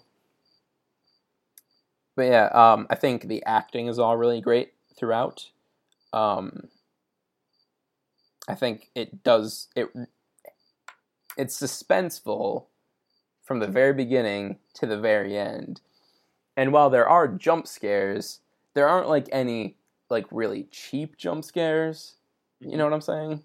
Like it, it's not like oh, ha, ha, ha, it's a dumb kid who jumped out from a wall or something. Everything that does happen jump scare wise, there's a fair amount of tension building up to it before it happens. So it's not just hey, we're talking, and then all of a sudden uh, something. I like the thing where it's like there's like a door open and then just like the person closes the door and there's Yeah. someone standing there. Yeah. Gets me every time. Keep on doing that. keep keep doing the same thing over and over again. Yep. Nope. it gets scarier every time, believe me. um yeah i think uh, uh, the blind man which is his name in the movie because they never give him a real name um, the blind man great interesting character who's terrifyingly horrible and you're like i i would never want to be in this situation ever in my life like more than just ah, i can't i don't want to spoil it but I, I think it does a lot of things really well. It makes you it makes you root for the home invaders, which never happens. like I can't think of a single home invasion film I've seen where you're like, yeah, take that money. Like I don't know. um, Unless you just like hate the main characters. yeah, that's true. like- I don't care about these people. Like the purge. Yeah, well, everyone in the purge is an idiot. That's So- true. Especially the boyfriend. the purge is so dumb. Oh my god. Okay. It really is. Um, I I, I lost my point of what I thought it does really well. I lost it. You can hear crickets through the window, and it's perfect. Or at least I can. I don't know if podcast listeners can. I can I can hear it's in the house. It's like somewhere in the It's in the corner over there. Yeah, they're in the house. In this home invasion, yes. I'm rooting for the crickets. well, they'll keep me up all night. So, um, anyway, um, Don't Breathe is the best home invasion film I've seen, probably ever. Better than the strangers, Lacey. Well, we'll get to uh, certain a certain other home invasion film that I've seen in my life for the bad movie of the week. I don't want to say which one, Oh, all right. but uh, Like the bad movie of the week this week. oh yeah, this week I got it this week. So, oh, All right. did David What? have something this week? No, I Okay. got the review. Whew, cool. All right. So yeah, that's Don't Breathe. I would highly recommend you go see it. Um,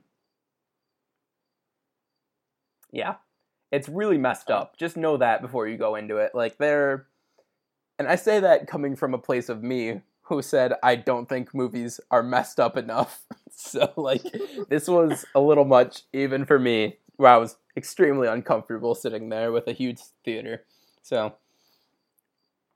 all right.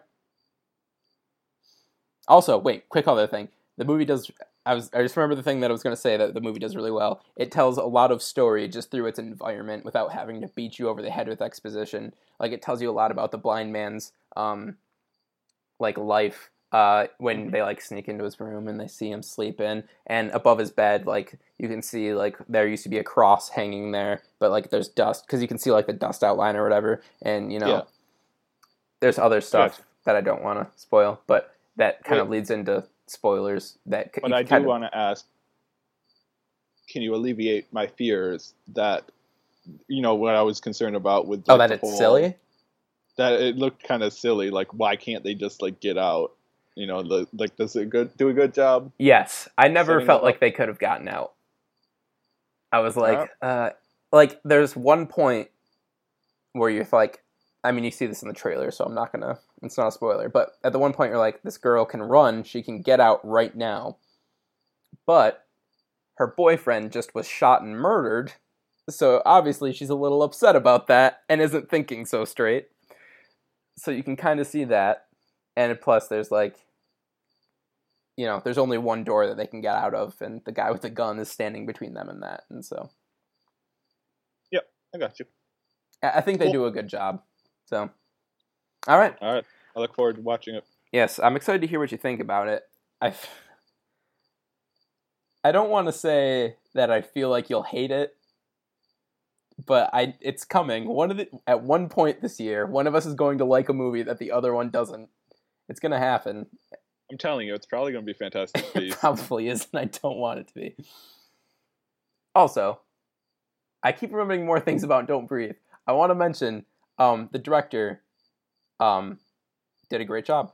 I, I think he I forgot to mention uh, when we were talking about it when it was upcoming that it's the director who did the Evil Dead, right the remake, not a remake remake.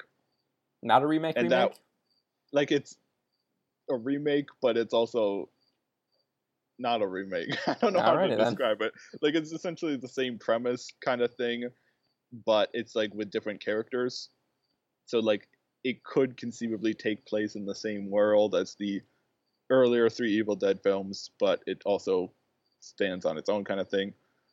Okay. But it's it's a, actually a good remake. If we consider it a remake, it's one of the better remakes that have come out. All right. But like as I was saying, um, Fede Alvarez, I read like what he wanted from the film of just being like, hey, not as gory, not as all this kind of stuff, and like, but still twists your stomach and makes you feel uncomfortable. And he did an awesome job with that. So he completely did what he set out to do, which I think is uh, all you can really ask for when you're making a film. So Do you know what he's working on now? Because I feel like he's working on some project that also sounds exciting, but I forget what it is. I do not know. You want to look that Alright. up and I'll lead us into uh, casting? Yeah. All I'll right. see if I can find it. But Now, everybody, we will be moving into the casting segment. Uh, this week, we are casting the adaptation of a live action Super Mario film.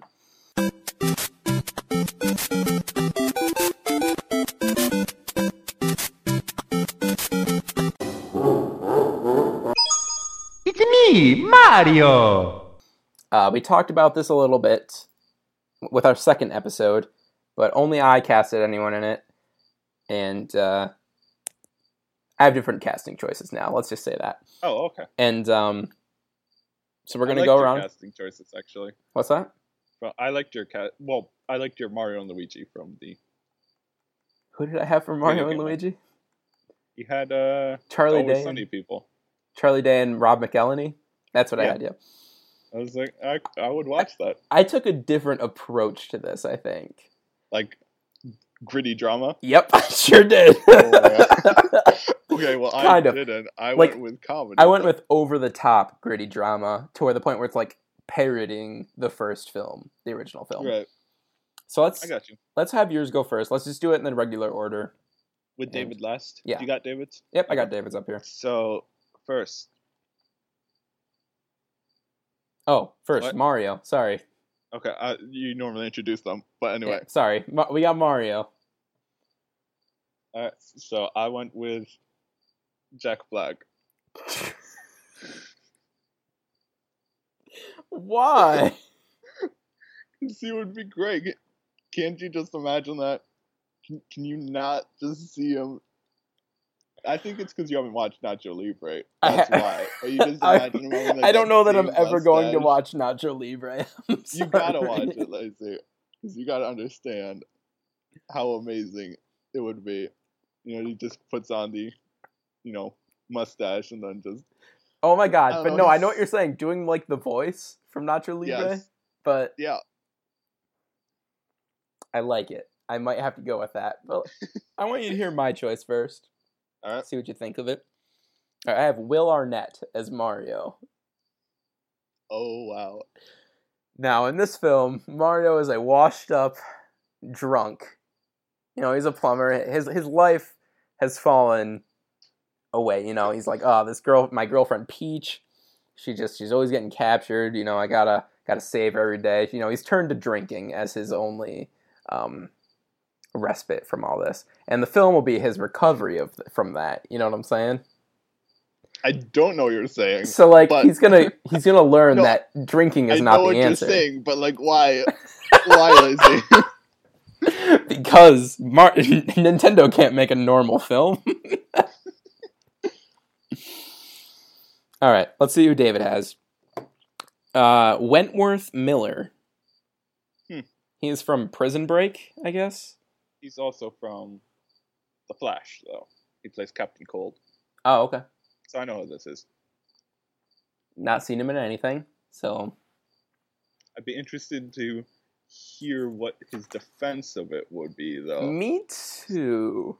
I wish we had that because, like, I don't know. I'm not entirely seeing it, but I think he could convince me slightly if he, if I could hear his argument. Some of his choices, I'm just gonna um tell you right now, are pretty great, and we actually have the same person for one of them. so, Oh, nice. all right. So, are you gonna move to Will Arnett, or am I gonna have to move to Jack Black? gonna have to move to Jack Black. Okay, I'm gonna go with Jack Black. All right, now Luigi. Who do we have? I went with uh, Jay Baruchel. Oh my god, that's a great choice. You don't even need to defend that one. That's that's I think I do, but I actually thought of it because of This Is the End. Even though I don't really care for that movie that much, I was just like, it's kind of like what he's doing. Like he's always feeling like overshadowed by like these other actors or whatever. And Yeah. just like he's got break out on his own kind of thing. It made me think of him. Now my choice. Moving along with the same gritty drama, um, we have, but with a tinge of comedy. Remember, um, Luigi is Dave Franco. Plays the sexy younger brother who everyone No. always would rather be with. They're like, "Oh, Luigi, you're so cool. Why isn't Mario as cool as you are?" And he's like, "Oh, gonna drink more because my name is Will Arnett, and those are all the parts that I play.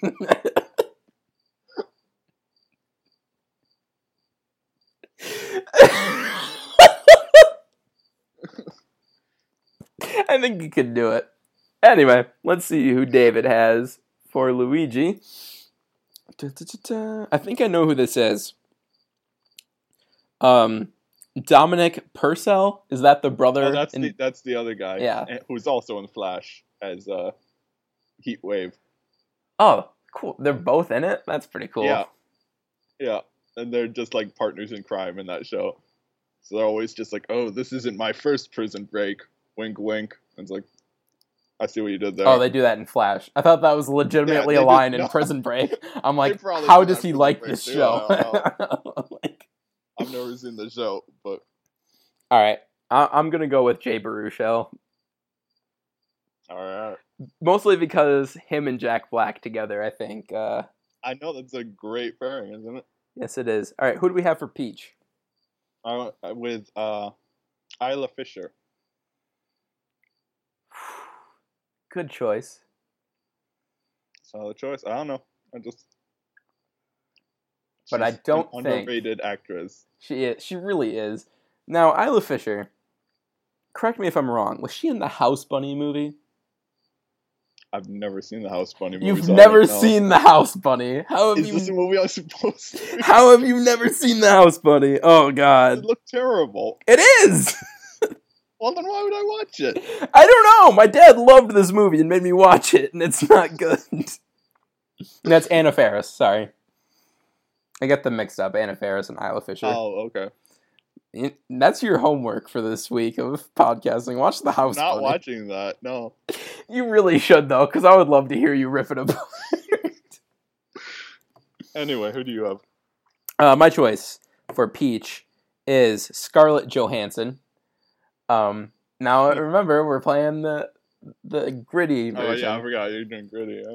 We find out that she wasn't being kidnapped by Bowser. She was willingly cheating on Mario with Bowser. And then Mario always comes back and it's like, oh, but finally in this film, Peach has had enough. Peach is the antagonist of this film. You know, she's going to murder Mario because she doesn't want him saving him or anymore. Oh, okay. Yeah. Yep. That's the film. And Scarlett Johansson, she's an action star. She can do it. but isn't he too drunk to do it? Will Arnett, thought that- too drunk to fight her? Yeah. Well, that's the thing. he doesn't know what's To happening. rescue her. Wacky things will ensue, you know? Eh, All right. And let's see. let's see who David has. Um, David's choice is Rachel McAdams. He's going off of Mean Girls, isn't he? I think he probably is, yes. I'm like, at this point, that might be a little bit below her as a film. Yeah, that's what I was gonna say. I was like, I think she's too far above this now. But I don't know. I it's a solid choice actually. Let's go with Rachel McAdams. I'm, I'm gonna. She needs to channel her Regina George, and uh, I think it would work. All right, Yeah, I could see it actually if you. Yeah. All right. all right. Good job, good job, David. You you need to defend that one. And then he has two choices for Bowser, but we'll get there. Who do we have for Bowser? I, I went with uh, Patrick Warburton, just because there was this video that College Humor put out at some point. It was like the roast of Mario, and they got Patrick Warburton to voice Bowser. Yes, yes, I know And exactly. Ever you're since about. then, that's the voice for him in my head. I'm just like that. That's the voice. we both kind of went with the same approach though like the deep voice like the the calm voice my choice was craig robinson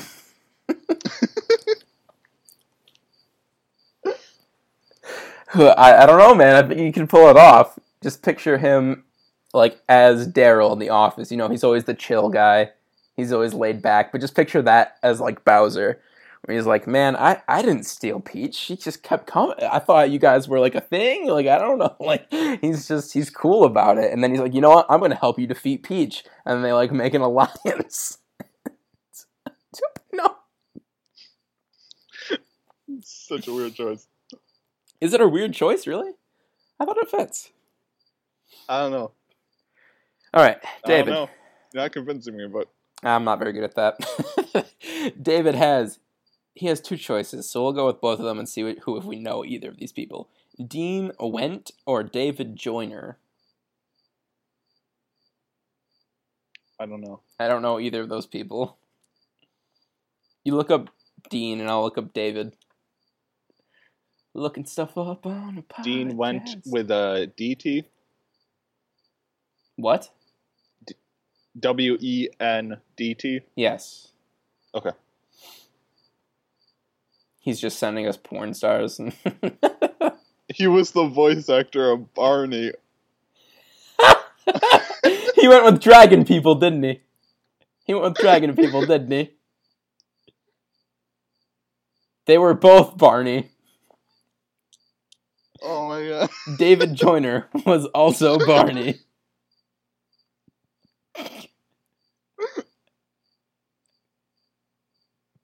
Bravo. Bravo, oh David. Oh my god.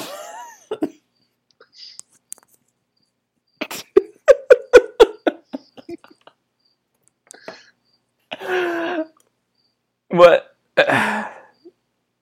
Are you going to move to Craig Robinson or am I going to have to move to Patrick Warburton? Why, why are we counting out the party people? Now, no, you know what? I actually do want a Barney person, but I want them to do the Barney voice as Bowser. Because Bowser never has a voice in the games. You don't know what he sounds like. All right. David Joyner, then. Does it really matter which? I guess. What did like one did like the suit and one did the voice? Is that how it was? No, I think it went. Bar- he played one of them played him since from 1991 to 2001. The other one played him for a different period of time. Oh. I think is what happened. Anyway, I don't. I'm sorry, Maya. I'm not well versed in uh, Barney deep lore, but um, that's what we need David for. I know. All right, Toad. I think I you know who I have for Toad. The only, I don't know, because the best choice is obviously Kevin Hart. what? Get Kevin Hart. He just has that weird, you know, manic energy, and then he's just like, he, he's so short. So you just stick the toad hat on him. He's perfect. oh, we're doing like live. We're. I was thinking of him as a CGI character, Nope, live Nope. action. but with Kevin him, Hart. if if it's Kevin Hart, it will be live action. I understand. Interesting choice. I think mine. I'm surprised you didn't go here, but um, Charlie Day as Toad, of course. I figured. I figured. Yeah, he'll be like, "Hey, hey, guys!" I can't do a Charlie Day impersonation. No, no, we're not feeling the No, Charlie I Day. can see it. Is that what David had too? Is that the one? I don't know. That's what I'm looking at right now. Toad. Oh, Oh, my God, Danny DeVito. It's Toad. I like that idea, but we can't have Danny DeVito playing Toad and Pikachu for when the crossover eventually happens. You know what I'm saying? True. I gotta go with Charlie. Day. Okay, good, good. I was gonna fight for that one. All right, and now finally, Donkey Kong. David and I have the same person, so I mean, Oh really? yeah, it's it's already going to be that. But Yeah. Okay. Well, my pick. I wasn't entirely sold on this anyway, but I went with Channing Tatum. I like that actually. That's pretty good. Can you just imagine him in like a gorilla suit? Just Oh, in a gorilla suit. like- Everyone, like the- no like, one's not the face though. Like the face is uncovered. It's just Channing Tatum's face, but with like the he has the like the hairstyle too. yeah. Oh, okay. Well, I mean, I'm gonna stay with my pick. I mean, David already picked him too, but uh, Dwayne Johnson as Donkey Kong. Oh, I think that's just uh, the obvious choice. But um, it is a fairly obvious choice. all right, now who's going to do? Uh, I knew I know how to talk. Who's going to direct this movie? Okay, I'm really struggling to pick between two because one fits in with the comedic tone I was going for, but then the other one would be just the best choice. So I'm gonna give you both of them anyway. Do it. Can I? Go for can I it. Oh, go for it. So the the one that fits in with what I was going for was the sensible choice of Edgar Wright. Okay. You know, obviously you can handle the comedy and the video game elements, as seen in Scott Pilgrim. Uh, all right, I like it. I like it. But then the other choice I was thinking of was Guillermo del Toro. Because can you just imagine his Mushroom Kingdom? It would be so amazing. And he's friends with Charlie Day, so I mean, Is he really? yeah. I mean, I, I'm assuming they're friends. I mean, he was in a couple episodes of Always Sunny. He was? Yeah, he's uh, he's Papa Papa. God, what's the name of the weird family? McPoyle. He's Papa McPoyle. Really? Yeah, Oh I never noticed that. yeah, yeah. That's great. Wait till season eleven is on uh, Netflix, and there's like they do like a court scene, like Paddy's Pub versus the McPoyles or whatever, and he he gets called to the stand, and you can. I'm like, that's Guillermo del Toro. How did I never notice this? like, yeah, it's pretty great. All right, so my choice, um, it's two, but they work in junction, of course. Um, Anthony Russo and Joe Russo. Um, this is if I was going with my gritty film, because they can handle grittier el- elements as seen in uh, Civil War. But in in the same movie, we can see comedy moment, comedic moments, which I think would be needed for uh, the film, and they can work with source material. So I don't know. I, I felt uh, felt like that was a good choice. And David has let's see. It's gonna be like a director of an episode of Barney or something. it's... Director, he left it blank. All right, good. Oh. All right. I'm gonna go with Guillermo del Toro. I I just think that's a great choice. All right. Now let's take a look at our uh, casting. We have Mario is Jack Black. All right. Luigi as Jay Baruchel. I think fits it perfectly, just the awkwardness. Um, Peach, Rachel McAdams, channeling Regina George. Would be awesome. Bowser is David Joyner of Barney fame. Toad is Char- yeah, Toad is Charlie Day, who I think has been in every single one of our movies so far. Probably. Donkey Kong is Dwayne Johnson, and the director is Guillermo del Toro. so I would be interested to see that. It'd be a disaster, but like a good disaster, unlike the prior film. right, like it would be one that was like so bad it was good, whereas the other movie is just so bad it's depressing. Why is this a child's film? All right, now guys, we are going to be moving on to the bad movie of the week. Oh my god! I did not hit her. I did not. Oh, hi, Mark. Garbage day! Huh? No! Um, Aaron, it, it's my week for the bad movie of the week, and I teased it a little bit earlier. It's about it's a home invasion film that uh, is absolutely awful. It is The Strangers. Oh, okay. So I almost spoiled it for you out there. You almost did. I was like, how dare you? I wanted to use this film. I was going to do it last time we picked a movie. Wait, no, I wasn't because that was a Smosh movie. I had this in my mind during that. I needed to do the Smosh movie, but um, I had this movie in my mind because I I saved it for now because I wanted to contrast it against Don't Breathe, which is a great uh, Home home invasion. Thank you. You just let me flail on that one. great home invasion film um, against The Strangers, which I think one of my least favorite horror films I think I've ever seen. Mm. Maybe. You need to watch more horror then. I mean, I haven't seen The Strangers. But... Now this is the thing: bad horror movies can be good, like not good, but like this Well, movie. I'm very aware of that. this movie this has point. yeah, this movie has nothing good going for it, as far as I can tell, except for Dennis is in it, and that's the only good thing. So let me uh, recount the uh, the events of this film. Hopefully, you don't mind if I spoil it. Yeah, I don't care. All right. So, and I've seen this movie once two years ago. So, let me. Uh, I'm gonna try to remember this at, to the best of my knowledge. So it's a fiance and her hu- fiance and her husband. That sounds really weird. It's a it's a woman and her. A, that doesn't even make any sense on multiple levels. It's a woman and her boyfriend. They go. They Are went. to, fiancés or not yet. That's an important plot point that I almost Okay. spoiled. Sorry.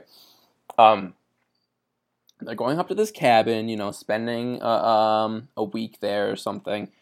Uh, their br- the guy's brother just got married or something of the sort. So they're going to this cabin. They're gonna spend a nice weekend there. They're gonna have a great time. You're meant to believe that this cabin is far out, far, far, far away from like civilization. That's the word I was looking for. Got lost. Far away from you're forgetting civilization. such simple words right I now. know it's awful. The girlfriend and the boyfriend, they're they're up at the cabin. Liv Tyler um, is the lead. You know, nepotism is alive and well in Hollywood, and uh, so I don't remember who the guy is. I'd have to look that up. But anyway, it's not important. Never seen him before before this movie. So It's uh, Scott Speedman. Who- Some on the who is he in? their page right Who, now. who is he in? What movie is he in? Has he been in Uh, anything else? Nothing really. Uh, nothing. Nothing else really. Okay. The Vow, Oh, one of the Underworld films. just one of them. Oh, a couple of the Underworld. Oh, films. okay. All of them. okay, Took me a while to scroll through. interesting. Anyway, I forgot to mention this movie is based on a true story. You can see as I'm doing it with my claw hands.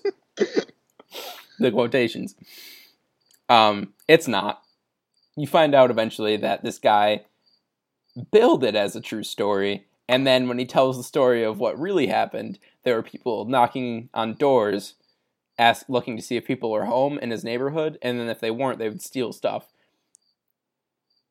Not at all what happens in this movie. Yeah, what? That's like the complete opposite. Yep. Oh, I know. So, au- automatic. I remember from the trailer. I remember this trailer actually strangely vividly. Just like that moment when they're just like, you know, why us? And then they're like the people in the masks like have them tied up. They're like because you were home. Yeah. Or whatever. So, like I said, this this movie starts out right out the beginning on a lie. Um, it's not a true story. but yeah, speaking of the trailer, though, real quick, this was the trailer that made me afraid to turn on my television at night. Because, like, when I was a kid, this would come on at Nick at Night. Like, kids are still watching Nick at Night. I don't know why they would play this on Nick at Night of all channels, the trailer or the TV spot or whatever. So, anyway, I, I had a history with this movie going in. Um, but anyway, so they're hanging out, they're, you know, doing sexy stuff. And then all of a sudden, someone rings the doorbell. Uh oh, Who, who's that? Um, it's they open the door and they're like, "Hey, is Jessica home?" Like, "Who's Jessica?" Okay, bye. And then she like leaves, and you're like, "Okay, that was weird. It wasn't even scary. It was just like, cool. Jessica's not home. Bye." And then eventually we find out, hey, they go back in the room and it's like, hey, I was gonna propose to you, but maybe not. I don't know anymore. Never say that to a person ever. Don't tell someone Like, you he were literally going. says that. It's That's something not like that, Like yeah. paraphrase. Yeah, uh, yeah, that would be great if that was the actual quote. but never, if you're going to propose to someone and you change your mind, don't tell someone. Don't be like, "Hey, I was gonna propose to you." Never mind. like, anyway, so they go back in. They hear the doorbell ring again. They're like, "Oh, well, is it the stupid girl again?" They go check. It is the stupid girl again. And then she's like, "Hey, is Jessica home?" And they're like, "My God, woman, we just told you Jessica's not home." And they like slam the door on her. They're like, "What is wrong with this person?" And then like quicker than it happened the last time, the doorbell rings again. The guy goes, runs out, he's like, "Whoa, what's going on?" Opens the door, no one's there. Oh, very scary. I'm so scared. Oh God, this one woman is, is not at the door anymore. I should be so afraid now. And yeah, so that happens. And then I'm trying to remember the exact order of events, but eventually the doorbell gets rung again, and they go and look out the door, and she's standing at the end of the road and under like the street lamp. And they're like, mm-hmm. well, why is she doing that? She's being real weird. And again, let me remind you, this movie is setting up the idea that these that this cabin is far away from civilization. Right. I just want to hit that home. um, so eventually they board up the doors. They're like, "Hey, this is shouldn't be. What's happening? This is getting really weird." And then uh, I forget exactly what happened now, but the boyfriend needed to go get food or something, so he goes out to his car and leaves and drives away to go get food after all this weird stuff had just happened. It's like whatever. So she's hanging out, she's dancing around to this the record or whatever, and she's like, ah, ha, ha." the lights all go out. She's like, oh, that's that's weird. She checks her phone, you know, back when flip phones were a thing. So she checks her phone. She's like, oh, When um, did this movie come out? 2006 would be my guess. You'd have- 2008. Oh, I was close. Um. So yeah, he he. So the lights turn back on. You know, in all horror movies, this happens. The lights turn back on, and there's a guy standing behind her, like in the background. In the foreground, she's like up in whatever, and there's a guy standing over her with, I'll admit, like a creepy mask, just a terrifying like burlap sack over his head, just standing there. And then the lights go out, and then he's gone again. It's like, oh, cool. I'm glad every horror movie ever does this. Um, but uh, so yeah, eventually she gets scared. He hears he's in the house or whatever. She goes into the room, the bedroom, boards it all up and stuff. She's like, "Oh my god, I'm so afraid." She calls her boyfriend. Her boyfriend comes, and uh, he shows up. And he's like, "Hey, why are you so scared of? No one's in the house." They check everywhere. No one's in the house. See, you shouldn't be afraid. and then eventually they end up cutting the power completely or something of the sort. And they're like, well, this is getting weird. They find out they're all in the house. There's three people, and they're all in the house. And I think it's a guy and two girls, I believe. They all have creepy masks on. None of the masks are as scary as the guys, though. The guys is, I will admit, it's the only scary part of the movie, and I don't know if it's still is just scary because it was scary as a child, or if it just really is scary. But eventually, they're like, "Hey, this is weird. Let's call your brother. Let's come get him to come help us. Like, call the poli- get him to call the police or something." And he's like, "Yeah, that's right." He grabs the shotgun. There's a shotgun in the house. I'm like, "All right, let's do this." Only one shot in the shotgun, which convenient for plot purposes only. And uh, they go into a side room. They make it so no one can get in the side doors, and they hold the shotgun in front of the door. So that way, if they walk by, they'll be safe. They can't get to them because they're not supernatural right. beings. They're just humans with knives. They don't even have guns. And um, eventually, the brother shows up, and it's it's Dennis from Always Sunny. Um, and so automatically I, I don't take this seriously anymore. I'm like, all right, well, Dennis is in this movie now. and he, you know, he's walking in, he's opening the keys to the door, and he's looking around, he's like, what are they doing standing at the end of the road? That's weird. Opens the door and like what he's walking around, he's like, doesn't say anything. No words are said. You know, nothing to tip off to these people who are trigger happy in the other room that this could probably not be a threat. So he walks right in front of the door and he blows his brother's head off. Like instantly. He's barely in front of the door for a second, doesn't even check to see who it is, and murders him. I'm like, mm, okay, well, that's horrible, but all right, I guess that's the way this movie's taking. At that point, I'm like, dumb, dumb. Why would you not see who it is first? That that's one of my biggest problems with that whole movie. You murdered your brother for no reason. There was no reason for you to do that wait wait like two seconds, see who it is. But uh, so then, uh oh, we're out of sh- ammo for our shotgun now because we conveniently wasted the only bullet that we had or shell that we had on your now dead brother. And then, uh oh, they're in the house again. So the girl's like, hey, I'm gonna go run. I'm gonna run to the garage because there's a radio or something in there. There was something in the garage. But, um, so she's running. She hurts her leg or whatever because you know they always hurt their legs, and yep, she's like limping. And then all of a sudden she sees someone in the trees, and she's like drops to the ground. I'm like, he can still see you. It's very light where you are. she's like crawling to the garage, and they find out it's the girl. The girl finds her in the garage and like tries to capture her, like grab her, but she gets away. And then, where's my boyfriend? Like, her boyfriend was doing something. Boyfriend's off. We don't know where the boyfriend is anymore. For all we know, he's dead. Good riddance. Um, you don't tell someone that you were going to propose to them, but don't. I don't know why that was a real line in this movie. Um, but, um, so then after that, she gets into the house. She's like screaming for her boyfriend, which is the dumbest thing ever. And, uh, she decides you know what? I'm going to hide in the closet, the food pantry. So she goes in there and she can see the guy. She can see the guy through the little slits. And you're like, oh, you're looking in because you know what's going to happen because it happens in every movie that does this. She's looking into the, the slits and all of a sudden, jump scare. There's a girl right in front of the slits. Like, why? Why is this a thing that we're still doing? like, yep. podcast listeners couldn't see, but as Lacey was building up to that, I did the yep, you know, face would pop in front. Yep. Oh, I mean, they do it in like literally every yeah. movie, even movies that aren't horror movies, like The Amazing Spider-Man. Why is that a thing that happens in that movie?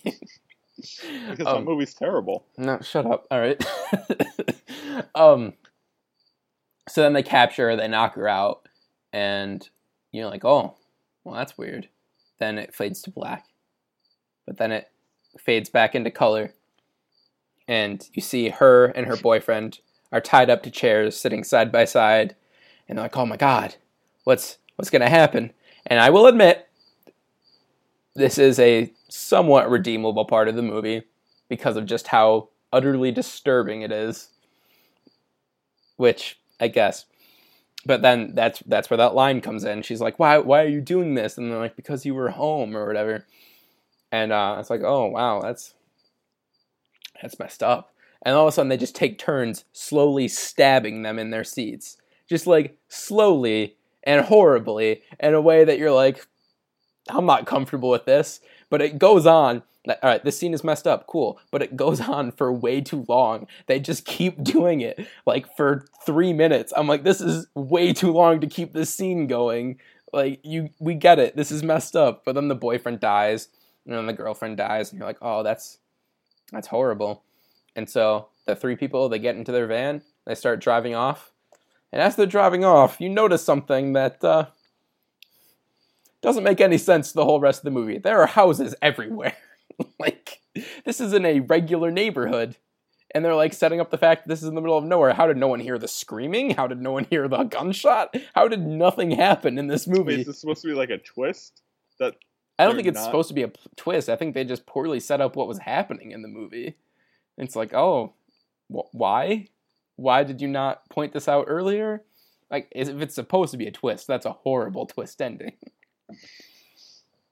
we're, we're getting to the twist though aaron we're, we're getting there there is a twist Oh, there's of course there's a twist. no So the, the three are driving away, and they're like, "Ah, the, the, apparently there's one that's newer at this, and they're like, it gets easier. It gets easier to kill people every time. And they're like, oh, okay, cool. Like if you don't like killing people, you probably shouldn't be killing people. you probably shouldn't be killing people no matter what. Let me preface that. Don't kill people. Um, they drive away, and they wave to these boys on bikes, and they're like, oh, hi, hi, boys on bikes. We never see these people's faces, by the way, except for the girl who stands at the door and is like, "Is Jessica home?" Um, and the boys on bikes, they're they're riding. We found out they're like Mormons, and they're going like door to door, knocking on houses, and they go into the Okay. house with the dead people, and they're like, "Oh my god!" And and then it ends with the, how the movie begins with a nine one one call with a little boy like everyone in here is dead. It like oh my god, it, it's it's horrible. There's so much blood, and he's like crying and stuff. And then he's like walking around, and then Liv Tyler's hand reaches out and grabs him on the leg because she's not dead, even though she had been stabbed multiple times, and this is hours after this happened. not hours, I guess. I don't know. Who knows? But then it ends. The movie fades to black. She wasn't dead. She was alive. Was that the twist? That was a twist. Oh, I was expecting something like the boyfriend planned it all along, or the girl planned it all along to get back at the boyfriend for something. No. I don't know. That might have even been better than this dumb twist where it's like, oh, how is this person still alive? But yeah. I've just I've been subject to a lot of stupid twists recently for reasons that might have to do with that secret blog project, Right. and I'm getting so sick of them. They're all so bad. well, I, I I don't think this might be as bad as some of the ones that you've been dealing with, but um, just as a whole, this movie is completely uninteresting and boring, and not scary for a movie that tries to act like it's the scariest film ever made. And I watched the director's cut, so I don't know. I I don't know if I've seen enough horror movies, but should there be director's cuts of horror films? It seems like that would never work. I can't really think of many that would. I mean, there's sometimes extended cuts, like The Exorcist, Mm, mm. I guess. But it's not that it's a common occurrence, I suppose. Well, yeah, that's that's The Strangers. Never watch it ever, unless you want to be bored for about an hour and a half. I remember, yeah, I just remember this trailer like oddly vividly because I saw it as a kid Right. when it came out, and then I was just like that that uh, part when they're just like because you were home that actually freaked me out. And Yeah. you're right, the burlap mask freaked me out as well. Yeah. So I was like, this movie could actually be scary. But then I was remembering that trailer, like I don't know when this was, like last year or maybe or something. And so I rewatched the trailer. I didn't watch the movie, but I rewatched the trailer and I was like, nope, it's not scary. It's not scary at all. It's not as scary as my memory of it. No, that's the thing. There are like movies that I, movie trailers that I distinctly remember seeing on the Nick at Night because for some reason I thought kids could handle that. Like, there was one where like they take a picture in like some exotic location. Then they get home and there was a ghost in the picture. Yeah, I And remember that one. You remember that one too? I don't I know what it's called. Trailer. I never saw the film. Neither do I. Or neither have I. I just But remember. there's just yeah, so many of those like terrible, terrible horror movies. I remember the trailer very vividly just because I saw them as a child and I Yeah. thought they were like the scariest thing ever. Yeah. But then just like every time I see them now, I'm just like, this is the worst horror film I've ever seen ever. Yeah. I mean, even speaking of it, The Ring. Um, I don't know which one I saw first as a kid. I saw those movies way too young. Saw The Ring 2, I think, first. And that scared the crap out of me. Watch it again recently. I'm like, nope, that's nope, that's that's a dumb that's a dumb plot twist. Worst plot twist ever. But um yeah. Um, I would protest the worst plot twist ever, even though I've never seen either of the Ring movies. But yeah, I've seen some terrible plot twists. Just you wait. I'm so excited. Anyway, guys, um, that's the bad movie of the week. Never see the strangers, ever. There is a sequel coming out though, Aaron. They Of course there is. they greenlit a sequel. I hope it's just as bull as dull and boring as the first one is. Yeah. horror films like are either guaranteed a sequel. If, if a horror film doesn't get a sequel, it's either because they were extremely incompetent, or you know they were actually trying for some kind of higher artistic value. Those are like the only. There's the only two extremes for a horror movie to not get a sequel. Really, Yeah. I can see with as well as Don't Breathe did them being like we need to do a we need a sequel. We need a sequel to this movie, but it's like just don't do it. Just it won't make any sense. Like just don't do it. Anyway. Now guys, we'll be moving on to The Fault in Your Stars. Oh, okay. I don't even have time to tell you how wrong you are. Actually, it's gonna bug me if I don't.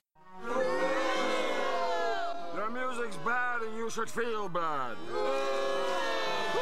Aaron, you have the review this week. What have you got for us? I do. Okay.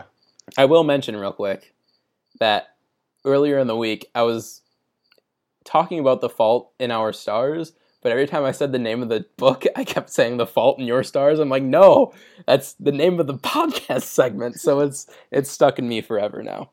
Anyway, Nope. what Anyway, you got? Two stars. Oh boy, here we go. Thirty-nine percent. I don't. I don't know why, but they gave it a thirty. Oh, they gave a percent. I thought the movie itself was at No, 39%. no, no. Their review starts by giving the movie 39%, as well as two stars. Is that even? That doesn't even Like, add up they just- mathematically, just- does it? Almost, not quite. I guess. All right. It'd be 40% technically, but I Yeah. know. I guess they didn't think it was good enough to get a full 40%, even though it got two stars. 39%. All right. In a world where killers stand stare at their hands while stabbing people, where people can't unlock doors from the inside, and where phones don't work during a chase scene just because. Blank attempts to build suspense and characters, but the plot is thin, the acting is dull, and the film resorts to the lazy jump scares. Do you have a second one or no? I do, but the second one is going to give it away. Okay, let me think. Re- reread that one again. 39%. Okay, of course. in a world where killers stare at their hands while stabbing people, where people can't unlock doors from the inside, and where phones don't work during a chase scene just because. Blank attempts to build suspense and characters, but the plot is thin, the acting is dull, and the film resorts to lazy jump scares.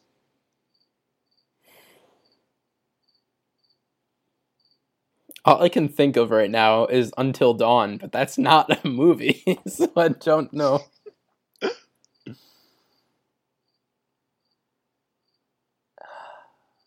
Give me the second one. I can't get it from that. One and a half star. Oh god, even worse. This was pretty good, up until the last 10 minutes. They never explain why he can be stabbed and shot multiple times, take a five minute nap, then get up and come back for more. It just broke all suspension of disbelief for me.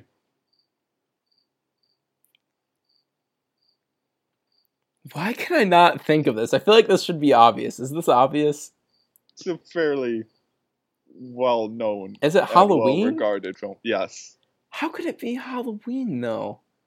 What do Phones don't work in a chase sequence?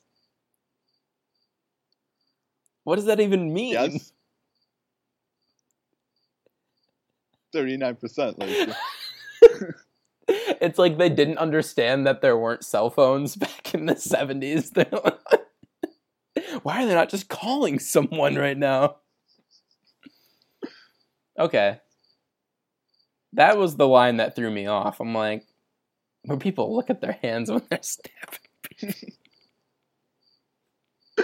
I mean, I guess it's more just like his hand is raised to his eye level. Yeah. As opposed to, you know, just like staring right down at them. Yeah. He's like stabbing someone in the leg and like distinctly looking at it. I just love this other person though, who's like, the movie's pretty good, but just that ending when he gets shot five times and gets back up again, that was too much for me. Broke That's where he drew the line. disbelief. like you were totally fine everything that film until that that was that was the part you couldn't handle. Yeah, that's some people's reviews, man. I like I hope they're kidding, but most of the time I don't think they are. oh my gosh. All right. Well, Halloween. Aaron likes it. I have never seen it. I thought Wait. you had seen it.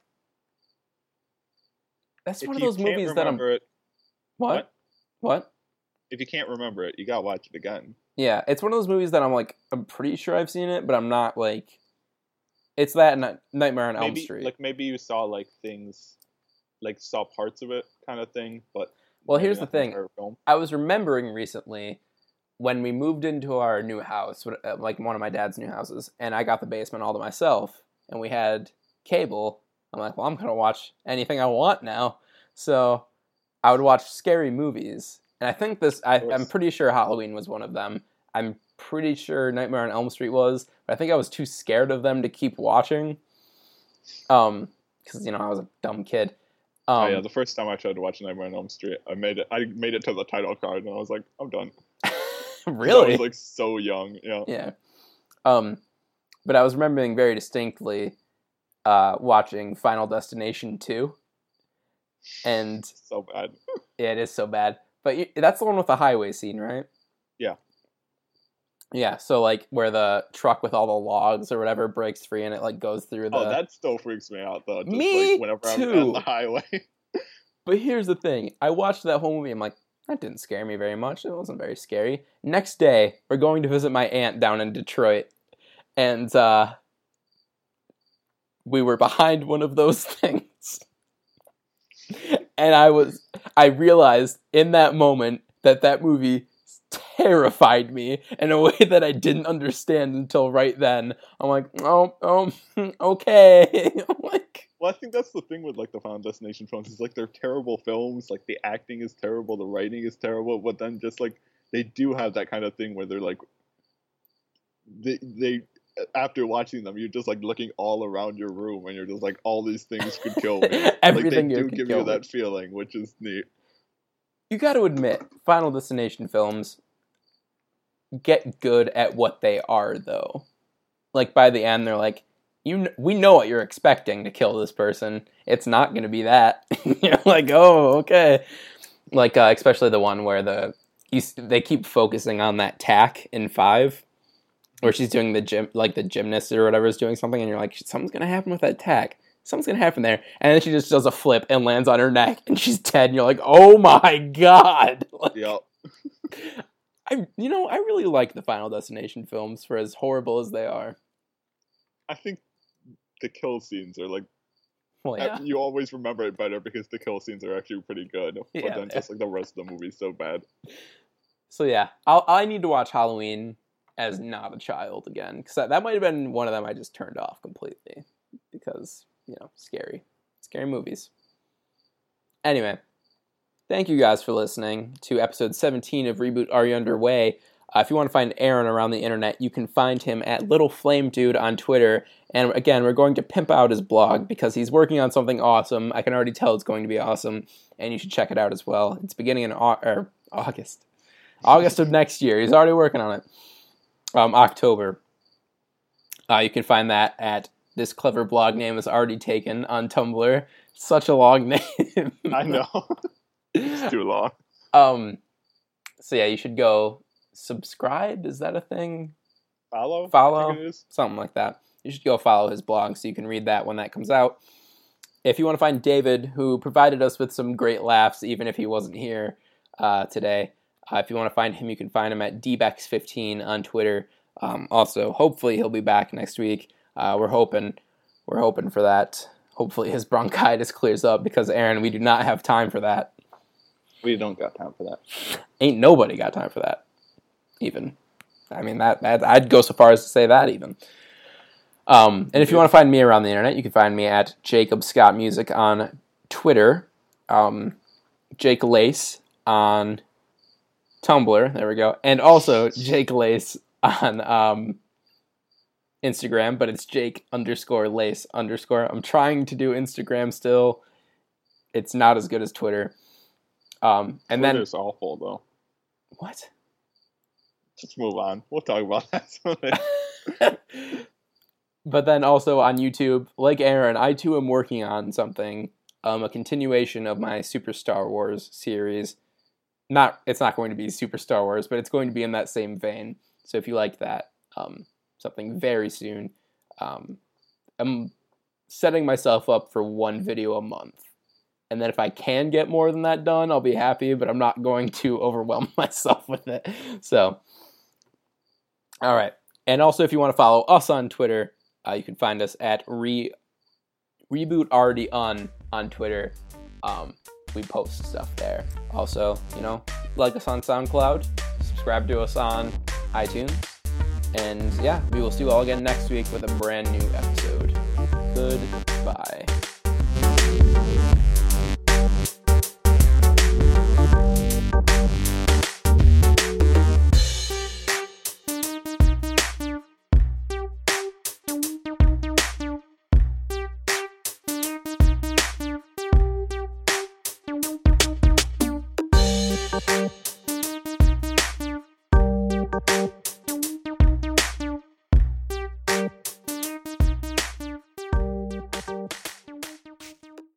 Stays that way.